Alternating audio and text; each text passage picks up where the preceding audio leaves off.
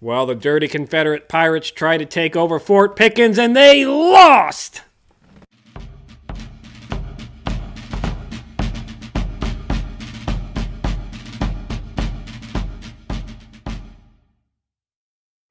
Hello and welcome to Civil War in Hindsight. I'm Lieutenant Tommy. With me, as always, is Prospector Johnny. And this week, Prospector, it is Confederate boat seized after Confederate boat seized after Confederate boat seized. So these Confederate pirates are getting knocked out of the water one by one. All right, and we're taking their boats, or at least taking their boats, or, taking their boats, taking the supplies. Most of them, we're actually taking most of them. We do sink a couple. Yeah. We're taking most of them. Redistributing the supplies to, to our guys. So the week is going to open up, Johnny, on the 4th of October with Confederates fighting a regiment of Indians at the Chicomacomico, North Carolina tribe near the Hatteras Inlet. I know I butchered the hell out of that. Yeah. It Chicomacomico. Close enough. It's over by the Hatteras Inlet, which actually the Union forces about a month ago we took over. Remember, we got the couple forts there that we took over. Yep.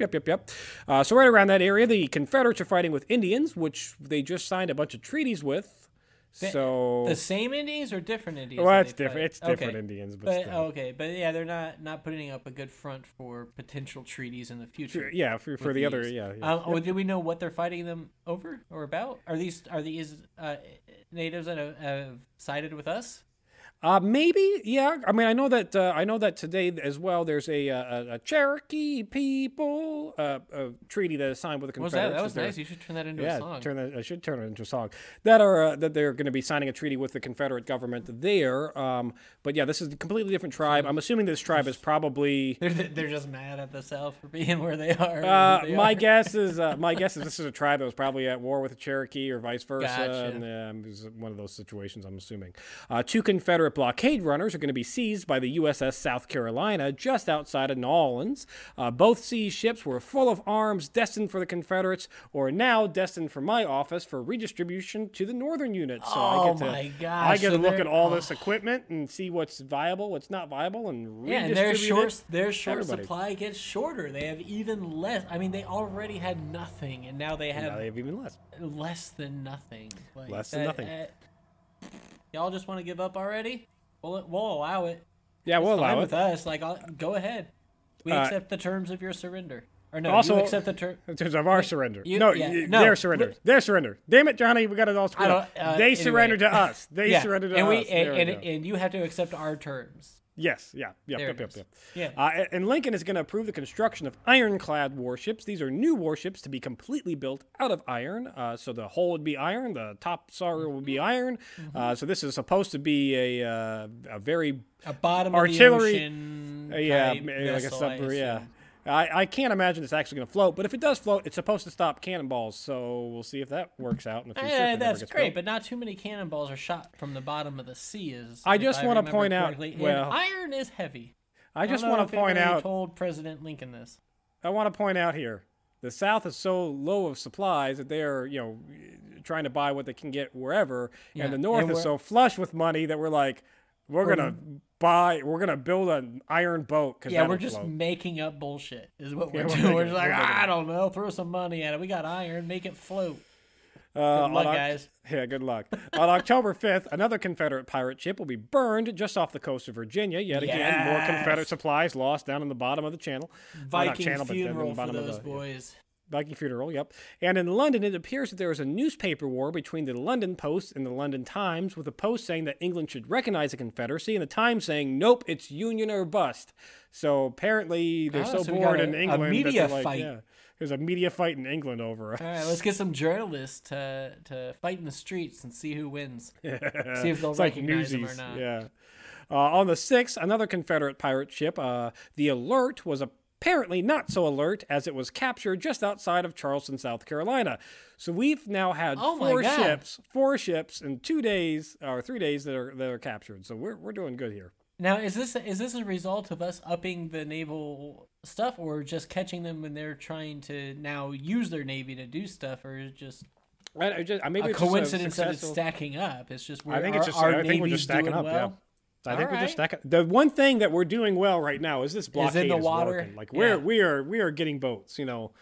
On the 7th, Federal River gunboats of Lexington and Tyler will open fire on Confederate shore batteries at Irons Bluff on the Mississippi near Columbus, Kentucky. So down on the Mississippi River. Yeah, shooting from the boat onto the shore. Shooting from the boat onto the shore around Columbus, Kentucky. We're starting to try to break up some of those Confederate positions there in Kentucky.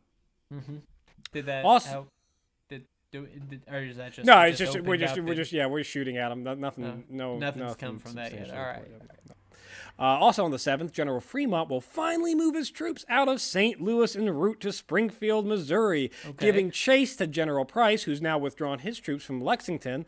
A couple weeks ago, because he withdrew his troops from Lexington a couple weeks ago when he took over Lexington and realized he couldn't actually keep his troops there because there's no supplies. So then he withdraws, but instead of Fremont ever reinforcing Lexington before it got taken, or, pursuing Price at any point over the last 2 weeks. But he is now. He's finally now, 2 weeks later. He's doing it. Leaving St. Louis. All right, Tommy, I'm going to chase you down.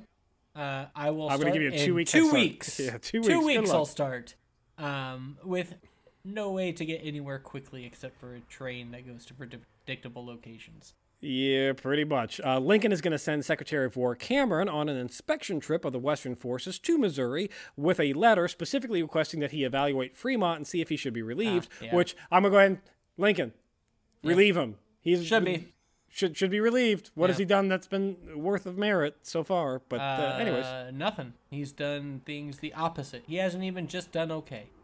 Some odd news here. On October 8th, General Anderson, who was just recently appointed the general of the Ohio, the Ohio forces, commander of the Cumberland, he is going to be relieved after suffering a nervous breakdown. His appointment lasted like 3 weeks. Like this was like he just has a nervous breakdown. How did he make it through the interview process? Who thought he? What was his history? Has he been in war before? Yeah, he did the Mexican-American War or something. Sumter, he was a Fort Sumter guy. Yeah, Fort Sumter. So so probably PTSD. PTSD from cannonballs, I guess. Maybe I don't know. Being shot at for 18 hours, 8 hours, 5 hours, whatever it was. Yep. Spoiler alert, though. General Anderson is not going to return to any active duty after this. He's retiring, so I do wish Anderson the best. Well, good luck to you. I suppose I hope these nightmares start or whatever's causing the nervous breakdowns. Yes, stop. Stop. You want them to stop? Yeah, do want them to stop. Brigadier General William T. Sherman is going to be taking overall command of the Army of the Cumberland, and rumors have it that he might not be the most mentally stable man either. So is he going to have another nervous breakdown or what? Well, yeah, there's rumors that Sherman's on the edge of it. Well, both. There's rumors that he might not be the most stable and that he kind of wants to murder a lot of Confederates. And there's also rumors that he's also on the verge of a nervous breakdown himself. So we'll see how well Sherman does. On that second point, is his job not to do just that? Well, yeah, no, I mean, yeah, the first, yeah, kill the Confederates. Yeah, that's fine. I mean, that's your job. Do it. It's just maybe he... well, we'll see what happens. Okay. Yeah, we'll see what happens. Maybe overzealous. Maybe they're concerned about potential war crimes. I would imagine with somebody like that. And Johnny, this week is going to end finally with us getting some action. This time down in Florida on the 8th and 9th, a Confederate force of 1,000 men led by General Richard Heron Anderson, not to be confused with the Union Anderson. Right. He's going to land on. Retired. He's retired. He's going to land on Santa Rosa Island near Fort Pickens in Pensacola Bay. And by the way, beautiful beaches down in Pensacola Bay. I mean, not now. It's covered with bullets and Army people. I went on a few scouting missions down there. Remember at the beginning of the war, I got my bottle of absinthe from there. You got some cigars too, if I remember. And so, but yeah, I wouldn't recommend the civilian, especially since they're not allowed to, Tommy, because of the whole war thing. Oh yeah, we can't. Yeah, Lincoln we can't. Yeah, that's right. That's right. You can't cross commerce to the south. That's right. So go ahead and wait until the war's over in a month or two. Actually, wait out the winter. Maybe next spring. Plan for spring. Well, remember, Johnny, we said Thanksgiving. Well, right, but I mean, you don't want to plan a trip over the holidays and stuff. It's just a nightmare. That's true. In any case, over the night of the 8th, into the morning of the 9th, this force would arrive at Santa Rosa. Mm-hmm. Their mission was to disrupt and seize as many federal batteries that could be seized that were protecting the fort. So not necessarily take the fort itself, but trying to take some of the batteries. Down so that I would imagine their plan would be then to bring more people to take it over.